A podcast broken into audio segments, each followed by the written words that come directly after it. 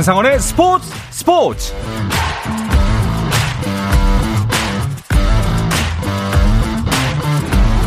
스포츠가 있는 저녁 어떠신가요? 아나운서 한상원입니다. 오늘 이슈들을 살펴보는 스포츠 타임라인으로 출발합니다.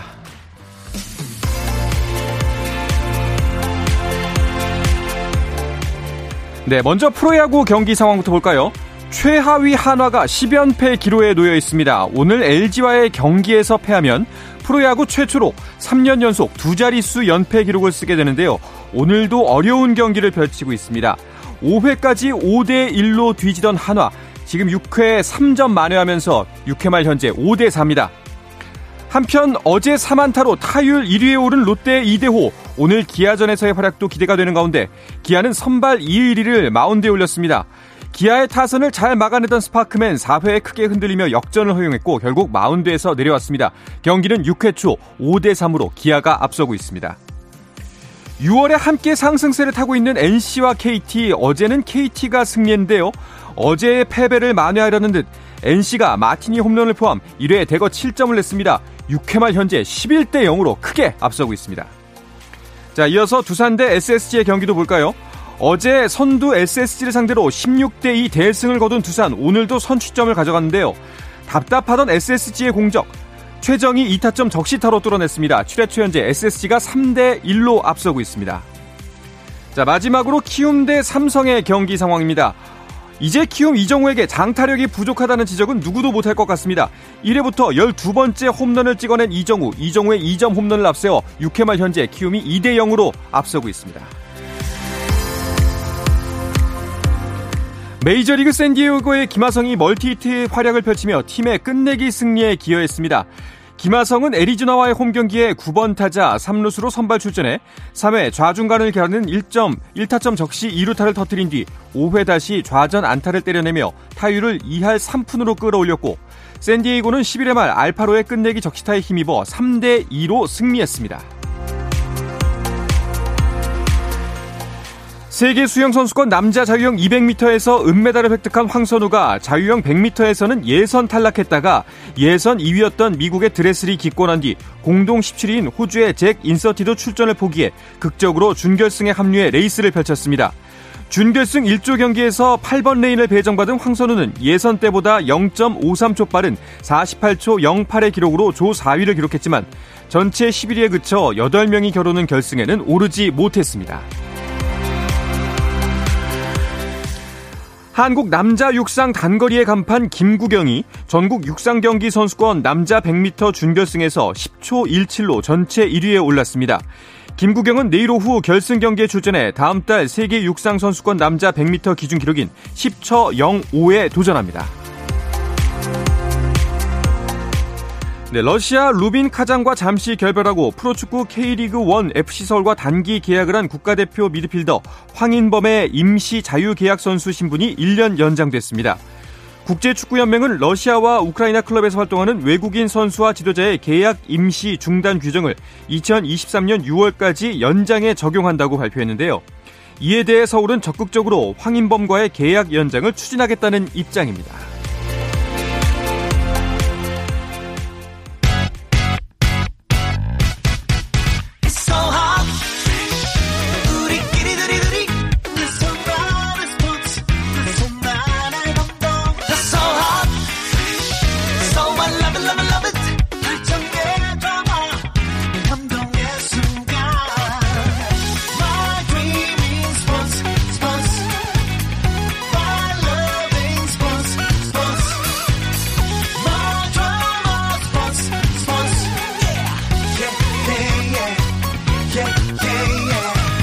스포츠 스포츠 Rain make it rain girl make it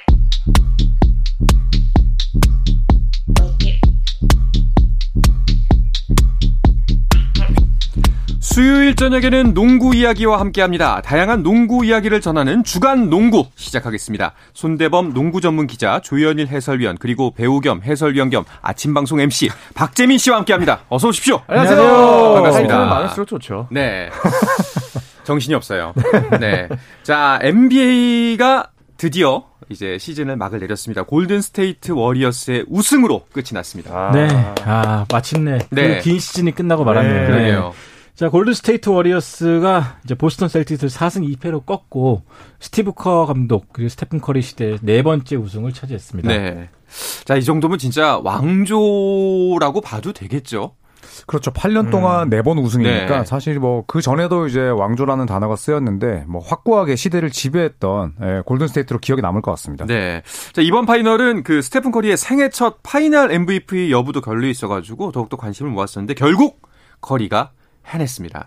네, 마지막 남은 숙제 하나에 도장을 딱 찍은 느낌이었죠. 네. 네. 이제 커리어 NBA 파이널에서 27.4 득점, 5.2 리바운드, 5.9 어시스트 이게 플레이오프 통산 기록인데요. 네. 어, 파이널에서도 여러 차례 팀을 구하면서 생애 첫 파이널 MVP를 차지했고요. 음. 하지만 또 기자회견에서 정작 또 기자가 파이널 MVP를 수상을 한 소감이 어떠냐 했더니 본인은 이제 우승에 더 무게감을 네. 둔다라는 음. 발언을 해가지고 어, 더 그의 겸손함에 더 놀라웠던 반응이 보였습니다. 네. 굉장히 인상적인 장면이었습니다. 예. 어, 자 이제 우리가 늘 하는 예상이 적중을 했나요? 아니요, 아니요. 그런 거는 굳이 저희가 네. 네. 저희가 이건 뭐 다른 또 이상한 걸 조장할 수 있기 때문에 네. 뭐 그런 건 넘어가시죠. 개인적으로 저는 이제 사실 뭐 이제 조선 두 분이 항상 틀리길 바라는 입장에서 근데 이번에 네. 정말 공교롭게도 게임 6만에 끝낸다. 네. 네. 골스가 4대 2로 이긴다고 했고 유일하게 아, 유일하게 네, 유일하게 박재민 씨가 이제 보스턴의 우승을 이야기했는데 하차하겠습니다. 예. 아, 과감한데요. 아유, 네. 아유. 네. 어, 네. 하차는 10년 뒤에 하차하겠습니다. 10년 뒤에. 네. 근데, 아, 근데 네. 이제 혼자 튀고 싶어 하는 마음이 네. 결국 지금 저신경이 됐거든요. 그렇죠. 네. 근데 네. 사실 뭐 보스턴도 충분히 우승할 수 있는 전력이었고 음. 실제로 이제 뭐 어, 현지 사이트에서도 이제 그냥 기록만 놓고 봤을 때 보스턴의 우승 가능성이 오히려 82%였어요. 어. 네. 그래서 박재민 위원이 아, 숫자에 매몰됐다. 매몰됐다. 네, 뭐 이렇게 음. 정리할 수 있겠어요. 경솔하고 음. 오만하고 네, 네. 교만했다. 네, 확실히 이제 농구는 인문학이다. 인문학이다. 아, 경제학이 아니라 아. 아, 인문학이다. 근데 확률상으로도 1차전을 먼저 잡은 팀. 네, 그럼요. 1승 1패 상황에서 2승 1패가 먼저 된 팀. 됐죠. 이런 이 팀이 항상 우승 가능성이 높았는데 네. 결국 보스턴이 제이슨 테이텀에 대한 그 부담이 너무 컸던 것 같아요. 음. 이 선수가 제이슨, 갈수록 네. 체력이 떨어진 게 보였고 그 부상도 네. 결국 안고 뛰었고 음. 네. 그래서 결국 이제 인문학이다. 네. 네. 알겠습니다. 경제학이 아니다. 경제학이 아니다. 아, 저는 네. 너무 이제 경제적으로 바라봤네요. 숫자에 아, 매몰됐습니다. 그렇군요. 아침에 또 이제 경제 시사 아, 예, 국제 방송을 하다 보니까 네, 네. 이문양 이지경이 아, 예. 숫자에 매몰돼가지고 이거. 네. 근데 정말 마지막 여섯 번째 경기에서는 테이텀의 모습이 좀 안쓰러울 정도였어요. 네, 네. 그렇죠. 슛도 짧았고 예. 또 굉장히 공격과 수비 모두에서 부담을 안고 뛰다 보니까 음. 어, 결국 좀 벽에 부딪힌 것 같은데 하지만 네. 이 선수가 아직 25살이 안 됐습니다. 그럼요. 네, 어린 나이에 팀을 파이널까지 이끌었기 때문에 아마도 몇 년 뒤에는 또 NBA를 집 지배할 만한 또 승리자로 남지 않을까 기대합니다. 야, 네. 지금 테이텀 같은 경우는 기회가 한 12번은 더 남았어요. 그렇죠. 네. 네. 음, 정말로 그렇죠. 그거 자체가 무서운 겁니다. 네. 네. 자, 이번에 우승 예상을 박재민 씨가 했다는 걸 테이텀이 꼭 기억해 줬으면 좋겠습니다. 네, 아, 알고 있을 거예요. 예. 네. 알겠습니다. 다 친하잖아요. 네, 연락 갔을 겁니다. 그러니까요. 자, 이제 비 시즌이 다가왔는데 이제 팀별로 전력 보강이 이어질 겁니다. 그 이제 골든 스테이트 워리어스도 다음 시즌에도 이 전력을 이제 유지하려고 최대한 노력을 하겠죠. 음. 네. 일단은 뭐 밥 마이어스 단장과 또 조 레이콥이나 뭐 피터 구버 구단주의 생각은 우리는 사치세를 얼마를 내더라도 어떤 식으로든 전력을 구성하고 유지. 네, 그다음에 또 어, 트레이드는 웬만하면 하지 않을 것이다. 그리고 또 이제 이번에 새로 지은 체이스 센터가 어, 전부 다 이제 골든스테이트 워리어스의 순이익으로 잡히거든요. 네. 네. 그렇기 때문에 웬만해서는 우리가 사치세를 어느 정도 내더라도 다 유지하고 가겠다. 감당이 네. 가능하죠. 감당도 네. 되고 예전 음. 같은 경우 이제 대관비로 내는 게 있었다면은 지금 말씀하신 것처럼 순수익으로 잡히기 때문에 네. 훨씬 더 재정 구조가 좀 탄탄해졌어요. 네. 음. 네. 사실 지난 시즌만 해도 골든 스테이트 수뇌부 이런 결정을 비웃는 사람이 굉장히 많았어요. 제 어. 옆에 있는 분도 마찬가지고 네. 어, 다시는 우승 못할 것이다. 네. 아. 꿈도 못 꿀 거다. 그런데 어쨌든 이게 성공했잖아요. 그러니까 골든 스테이트 수뇌부 입장에서는 그 도박이 성공한 셈이고 음. 더 자신감을 얻은 것 같아서 아마도 사치세를 물더라도 음. 어, 지금 지금의 전력에 더 투자하지 않을까 생각합니다. 네. 혹시 조현일 해설위원 숫자에 좀 매몰되셨었나요? 물론이죠. 네. 왜냐하면 네. 스테픈 커리에게 450억 원의 연봉을 준다고 음. 발표한 순간부터 아 워리어스는 우승에 관심이 없고 그렇죠. 이제는 그냥 세나토니 스포츠처럼 팀 문화를 만들려는 모양이다라고 네. 음. 이제 제가 영상을 찍었는데 아직까지도 악플이 달리고 있습니다. 네. 조만간 비공개 돌립니다. 네. 알겠습니다. 사실 이번 그 파이널을 보면서 이제 새로운 피 이제 그 신예 선수들 신예는 아니지만 이제 젊은 선수들이 희망을 봤다라고 표현할 수 있는데 특히 이번에 뭐 앤드류 위긴스 같은 경우에 무조건 지켜야겠죠. 아, 그렇죠. 아, 네. 앤드류 위긴스가 사실은 처음에 골든 스테이트 합류할 때만 해도 굉장히 비난을 많이 그렇죠. 받았고 네. 또 과소평가 받았던 선수인데 음. 어, 이번 플레이오프를 치르면서 없어서는 안 될 전력으로 올라왔고요. 음. 뭐 그래서 이제 골든 스테이트도 반드시 잡겠다라는 의사를 표명했고 또 골든스테이트가 이번에 FA로 풀린 선수가 굉장히 많습니다. 뭐 케본 누니도 있고 네. 게리 페이튼도 있고 이런 젊은 선수들까지 좀 품어야지만 음. 또 기존 전력을 유지할 수 있을 텐데 이 부분이 이제 아마 올 여름에 가장 숙제가 아닐까 싶습니다. 네. 사실 지난번 세 번의 우승에서 보여준 골든스테이트의 모습은 굉장히 막강하고 정말 네. 저걸 어떻게 이겨라는 생각이 들었다면 이번에는 고난을 겪지만 참 정말 단단한 팀 같다라는 생각이 많이 들었거든요. 그렇죠. 이 불과 두 시즌 전까지만 하더라도 15승 50패였고 예. 그리고 또 골드스테이트가 우승을 세 번 달성했을 때에 비해서 지금은 젊은 선수를 키우는 작업을 같이 하고 있거든요. 네. 네. 그리고 또 이 선수들을 경기에 내보내면서 또 우승을 노리는 정말 어려운 이 대업을 두 가지를 동시에 달성했기 때문에 그러니까요. 73승이나 혹은 듀란트가 있었을 때보다 훨씬 더 감동적이다. 네. 네. 이런 평가가 많습니다. 음. 알겠습니다.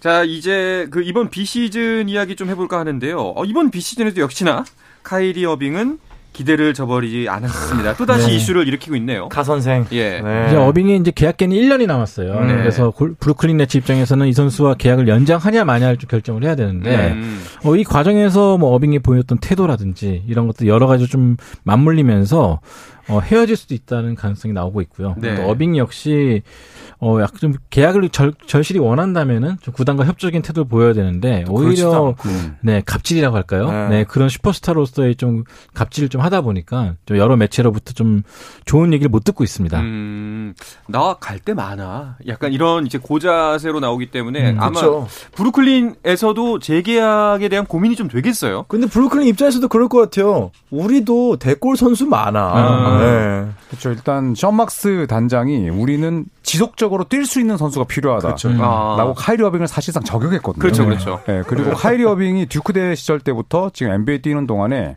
결성률이 30%더라고요. 와. 그러니까 천 경기를 치렀어야 됐는데 아. 300경기를 빠졌어요. 음. 이게 하루 이틀 된 문제가 아니고요. 그렇죠. 예. 그러니까 이제 막스 단장이나 브루클린 입장에서는 경기 출전 수를 갖고 뭐 옵션을 걸어야 되는데 예, 카이리 어빙은 또 그런 게 분명히 싫었을 테고 음. 그래서 이제 현재에서 답보 상태다. 둘 간의 아, 협상과 이 대화는 이런 단어가 쓰인 걸 보면 어빙이 진짜 떠났을 가능성도 아주 높을 것 같습니다. 음. 제가 지금 대학원 다니거든요. 네. 근데 수업 세 번 결석하면 F입니다. 어. 네. 근데 지금 100번 중에 30번은 빠진 거잖아요. 네. 10번 중에 3번. 이게 F입니다. 그렇죠. 음. 네. 어. 이거는. F를 안 먹이니까 네. 이제 어빙은 아까 손대범 위원 말씀대로 이제 약간의 갑질을 하는 거죠. 네. 네. 에서 fire가 fired 넌 해고야가 돼야 되는데 이제 그럴 수가 없는 슈퍼스타다 음. 보니까 갑질이라는 음. 얘기가 나오죠. 확실히 근데 그 경기에 투입이 됐을 때 역할은 확실하니까요. 아, 네. 예. 그렇죠. 일단 투입됐을 때의 퍼포먼스 하나는 기가 막히기 때문에 네. 다들 뭐라 그러지 못하는 건데 그게 좀 꾸준히 나와줘야 되는 홈과 원정 가리지 않고 네. 또 정규 시즌과 플레이오프 가리지 않고 나와줘야 되는데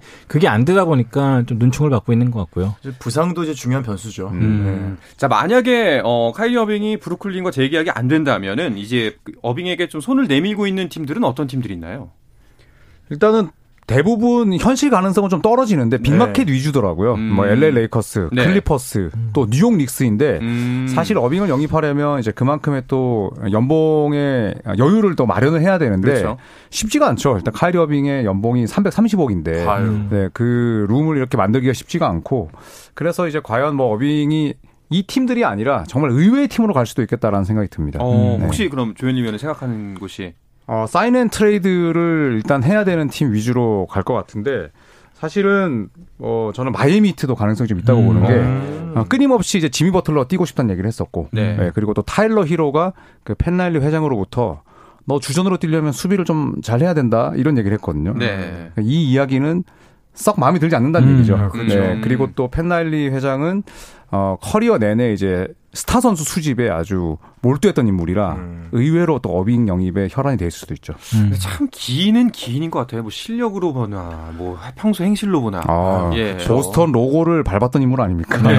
네. 네. 진짜. 알겠습니다. 자, 그럼 이번 그 기간 동안 또 다른 어떤 선수들이 주목을 모았나요? 일단 유타 재즈의 루디 고베어 선수. 예. 이 선수도 역시나 팀을 옮긴 게 거의 기정사실처럼 이제 언론에서 보도가 되고 있고요. 네네. 다만 이 선수는 본인이 이제 최고 몸값을 원하는 반면에 어, 공격력이 너무 떨어지거든요. 음. 네, 그런 면에서 봤을 때 좀 본인이 어떤 결과를 나올지 기대를 보고 있고 음. 애틀란타 존 콜린스 음. 이 선수 역시 지난 시즌부터 끊임없이 호크스와 좀 마찰이 있었던 선수인데 네. 아마도 이 드래프트 때 좀 결별하지 않을까 생각이 들고요. 네. 또 이제 LA 레이커스 러셀 웨스트브룩 선수가 끊임없이 이제 도마에 오르고 있죠. 음. 레이커스는 계속 팔고 싶어 하는데 그렇죠. 시장에 아무도 나, 타나지 않고 있습니다. 그래서 약간 이 선수가 과연 드래프트 데이에 결별하게 될지 음. 네, 고대하고 있습니다. 웨스트브룩 네. 원하지 않은 가장 큰 이유는 뭘까요? 그러니까 조현일 위원이 꼬박꼬박 출석은 하지만 못 맞추잖아요. 네. 웨스트브룩 따지고 보면은 경기에 꼬박꼬박 나오는데 네. 림을 못 맞춥니다. 아, 네. 그렇죠. 아. 그래서 적중률이 야투 성능과 비슷해요. 그래서 손대범 네. 기자가 이번에 그 게임 6에 우승하다 마치고 나서 굉장히 기고만장해졌어요. 그러니까 같이 맞췄거든요. 혼자 맞춘 게 아니고 혼자 맞추셨어요? 네. 아, 유일하게 틀린 사람은 접니다. 네. 아, 저는 컨퍼런스 파이널도 맞췄다고요. 알겠습니다. 아, 야, 희소성 가치 보면 제가 더 희소한데 다, 다 틀렸거든요, 저는. 그렇지, 그렇죠. 굉장히 어, 희소하네요. 오늘, 오늘 제가 좀 어깨 힘들어서 될것 네. 같은데. 알겠습니다. 다 틀리는 것도 쉽지 않아요. 네. 자, 그리고 또 한 가지 소식 중에 하나가. 자연스럽게 넘어가시네요. 예, 네. 그럼요. 이거 기계 가면 안 됩니다. NBA에서 초유의 감독 포기 사태가 네. 일어났다는 얘기가 있네요. 이게 무슨 얘기인가요? 네, 이번에 우승을 이끌었던 골든스테이트의 이제 케니 앳킨슨이라는 어시스턴트 코치가 있는데. 네. 어, 면접을 보고 이제 샬럿 호네츠의 감독으로 4년간 계약을 맺기로 하고 예, 구두 합의를 했습니다. 그런데 어, 돌연 파기하고 나는 골든스테이트의 어시스턴트 코치로 남겠다라고 이야기를 했는데 아, 샬럿 호네츠 팬들 입장에서는 이제 약간의 그 뒤통수를 맞은 격이고 음. 또 많은 분들은 어 풀타임 감독을 마다하고 어시스턴트 코치로 남는다고 자 또 이런 결정에 저 의문을 제기하고 있습니다. 음. 자 이제 뭐 잘 모르시는 분들을 위해서 어시스턴트 코치가 이제 팀 내에서 어느 정도의 위치인지도 간략하게 설명해 주시면 좋을 것 같은데요. 일단 뭐 서열이 다 나눠지긴 했지만 네. 케니 앳킨슨이 좀 보장받은 어시스트 코치 자리는 이제 스티브 커 감독 바로 밑입니다. 음. 그러니까 이제 감독에게 보좌를 하고 보좌하면서 어느 정도 결정도 내릴 그렇죠. 수가 있고 조언도 하고 네 감독이 없을 때 훈련도 진행할 수 있는 네. 그런 굉장히 높은 자리의 감, 위치인데 그렇다 하더라도 사실 감독과는 좀 위상이 비교할 바가 안 되거든요. 그렇죠. 네. 네. 그럼에도 불구하고 샬럿 호네츠의 감독직을 거절했다는 것은 어쨌든 이 본인이 또 우승에 대한 미련이 남아 있는 것. 음. 다른 한편으로는 이 케니 앳킨슨 감독이 브루클린 네츠 감독을 하다가 해고된 뒤에 골든 스테이트에 왔고 음. 또 만약에 샬럿으로 가게 되면 이제 3년 동안 세번 이사 가는 셈이거든요. 네. 그러니까 가족들이 세 번이나 이사 가는 게 좀 보기 그렇다. 아. 네, 그런 이유도 네. 있다고 합니다. 네, 네, 그렇군요. 이게 서울에서 대구 가는 게 아니라 주를 계속 이동해야 되는 그렇죠. 거니까 네. 약간의 좀 혼란도 있었던 것 같아요. 뭐 계약서를 안 썼기 때문에 뭐 법적인 뭐 하자는 없겠지만 그래도 샬롯 입장에서는 굉장히 좀 난감한 상황에 처하게 그렇죠. 됐어요. 구두 계약까지 했으면 사실 음. 뭐 따지고 보면은 소송까지 걸면 사실 효력이 있는 건데 음. 뭐 어쨌든 그렇게까지 뭐 진흙탕 싸움을 할 것 같지는 않고 네. 기분 나쁘게 내어줘야 되는 상황이 되겠죠. 음. 아, 일단은 가장 큰 음. 문제는 감독이 없는 채로 드래프트 를 맞이해야 되는 거 아닌가요? 그렇죠. 드래프트도 이제 감독이 없는 채로 해야 되고 그리고 이제 샬럿 호네츠 본인들이 이제 아, 선택하지 않았던 감독들과 굉장히 또 불편하게 다시 면접을 봤거든요. 음. 네, 마이클 조던이 또 이제 마이클 덴토니 감독을 만나기도 했는데 뭐 조던 사장 입장에서는 좀 뭐 불편한 그런 자리였다 할지라도 빠르게 일단 감독을 선임해서 그 후폭풍이나 후유증을 좀 없애야 될 것 같습니다. 네, 네, 알겠습니다. 자, 이제 NBA는 신인 드래프트의 모든 시선이 모아질 텐데요. 이 이야기는 잠시 쉬었다 와서 나누겠습니다.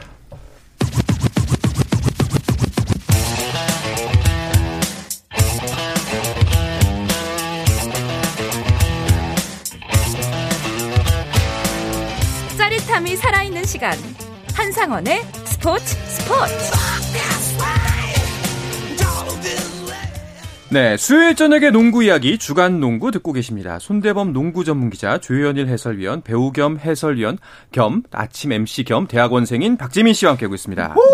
자, NBA 신인 드래프트 어 이제 우리가 이 이야기를 한 지난 한 달 반쯤 전부터 네. 나눴던 것 같은데 음. 벌써 이틀 앞으로 다가왔습니다. 네, 신인 드래프트 24일 아침 9시 미국 뉴욕의 브루클린의 바클레이스 센터에서 개최가 됩니다. 아, 네. 자 이번 신인 드래프트 어떤 선수들이 주목을 받고 있나요? 뭐 자바리 스미스, 네. 그다음에 또 우리나라랑 붙기도 했었던 뭐 쳇 홈그렌 같은 선수들, 네. 네. 그리고 또 뭐 키건 머레이, 자니 데이비스, 제이든 아이비 이런 선수들이 있는데 어 사실 지난 시즌 드래프트도 전체적으로 풍년이었거든요. 네. 자, 이번 드래프트도 볼만한 선수들이 많다라는 평가를 받고 있습니다. 음, 아무래도 그래도 우리에게 가장 큰 관심은 어 이현중 선수가 네. 과연 이제 국내 두 번째 NBA 진출이 가능한지 음. 여부가 있는데 이현중 선수의 현재 상황은 어떤가요? 어, 이현중 선수가 사실은 5월 초까지만 해도 사실 M, 6월 초까지만 해도 NBA 이제 워크아웃 소식이 활발하게 들렸잖아요. 네. 근데 아마 6월 10일 전부터는 거의 소식이 안 들려서 궁금해 하시는 분이 많을 텐데 일단 지난 샬럿과의 워크아웃 과정에서 이 발등을 다친 걸로 알려졌고요. 아. 이 부상에 대한 정확한 진단 결과 나오지 않았다고 합니다. 일단 이 스테판 커리 선수를 주, 그 집도했던 주치의가 네. 이현중 선수 봐주고 있는 걸로 알고 있는데 이 정확한 MRI 결과가 아마 이번 주 금요일 날 나올 것 같아요. 음. 근데 다만 아쉬운 거는 이 워크아웃을 받았어야 될 황금 같은 기간 동안에 부상 때문에 네. 나서지 못했다는 것 그리고 부상 소식이 좀 알려지면서 어, 이 선수에 대한 그 즉시 즉각적인 그 투자가 좀 철회됐던 거 아. 그게 좀 아쉽거든요. 그래서 일단 드래프트 될지 여부는 그래도 지켜봐야겠지만 네. 어, 6월 초에 비해서 지명 확률이 많이 떨어진 것만은 아. 사실입니다. 네. 좀 많이 안타깝네요. 그 음. 그 이번에 좀 반가운 소식이 들려왔으면 좋겠다 싶었는데 또 하필이면 음. 또이 시점에 음. 부상을 입어가지고 네. 예. 이제 NBA 서머리그까지는 약간 기회를 놓친 셈인데 예. 그래도 부상 회복 여부에 따라서 오는 9월에 열리는 뭐 NBA 트레이닝 캠프 음. 혹은 G리그 G리그 드래프트까지는 가능하기 때문에 네. 이현주 선수를 원했던 팀이 그래도 이현주 선수 보고 싶었던 팀이 16개 팀이 됐거든요. 네. 그러니까 그 중에 한 팀으로부터 초대는 받을 수 있기 때문에요. 음. 뭐 부상 때문에 드래프트에 지명 못 되더라도 어, 행여나 또 부정적인 생각을 갖고 그러진 않았으면 좋겠고요. 네. 네, 계속 자신감을 갖고 도전했으면 좋겠습니다. 네. 아마 뭐 본인이 가장 속상할 텐데 좀 이현주 선수 힘을 냈으면 좋겠습니다. 그런데 그 어, 이번에 그 필리핀과의 경기에서 맹활약을 펼쳤던 여준석 선수도 미국으로 갔잖아요. 음. 네, 갑자기 갔죠. 네. 해외 진출을 선언했습니다. 이 G리그 쇼케이스를 위해서 지난 20일에 출국을 했고요. 어, 현재 이 고려대학교 1학년에 재학 중이었는데 어, 뭐 끊임없이 이제 해외 진출을 할 것이다 말 것이다 감론을박이 많았습니다. 근데 뭐 나갔던 시점에 대해서 이제 뭐 일부 농구 팬들의 좀 아쉬움이 있긴 했습니다만 네. 사실 여준석 선수가 뭐 손대문 위원과 저랑 같이 또 유리그 중계를 합니다만 우리나라 유리그 무대에서 어, 사실 크게 깨닫고 배울 건 사실 없거든요. 네. 네. 그렇기 때문에 뭐 조금이라도 젊은 나이에 그리고 또 초대장이 왔을 때 어, 이렇게 적극적으로 어, 도전을 하는 부분에 대해서는 또 많은 농구 팬들이 박수를 쳐주고 있습니다. 네. 그렇죠.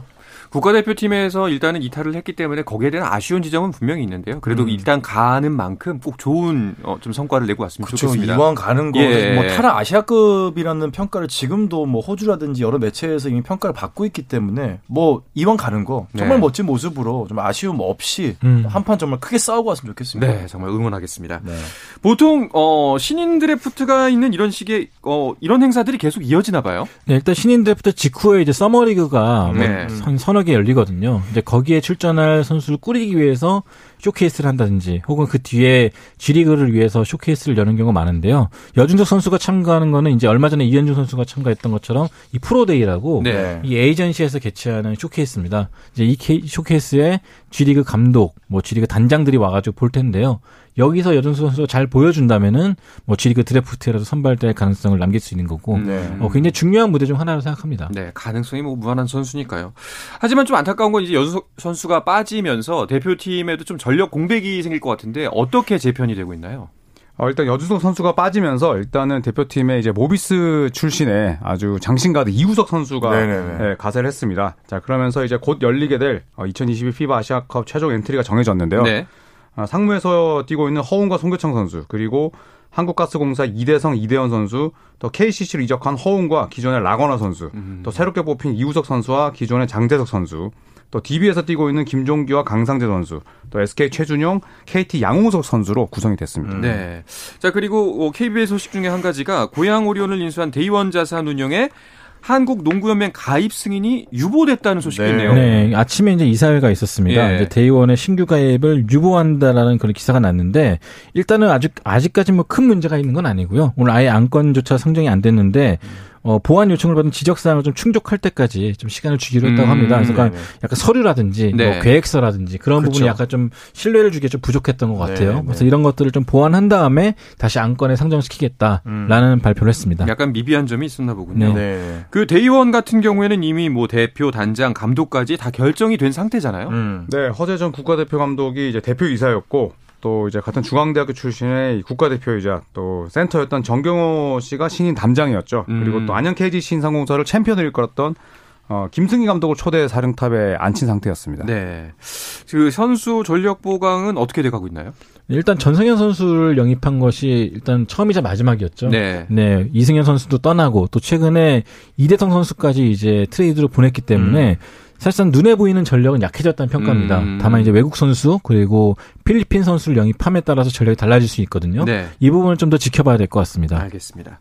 어 그리고 유재학 감독이 갑자기 일선에서 물러난다는 소식이 있어서 깜짝 놀랐습니다. 네, 네. 예. 네 24년 만에 일단 프로 감독 지휘봉을 내려놓게 됐습니다. 대신에 이제 이 조동현 코치가 모비스의 감독을 맡게 됐는데 어, 본인이 너무 오랫동안 한 번도 쉬지 않고 달려왔고 음. 네, 그리고 또 1년 뒤면은 어, 팀 전력에 공백이 생기기 때문에 힘든 채로 조동현 코치에게 어, 이 감독 자리를 물려주고 싶지 않았다 이렇게 음. 얘기를 했거든요. 근데 너무나 갑작스러운 또 결정이었기 때문에 많은 농구 팬들이 또 충격을 받았습니다. 네, 뭐 그래도 유지학 감독이 뭐 영원히 떠나는 것이 아니라 계속 팀에서 남아서 본인의 네네네. 역할을 하겠다고 했으니까요. 음.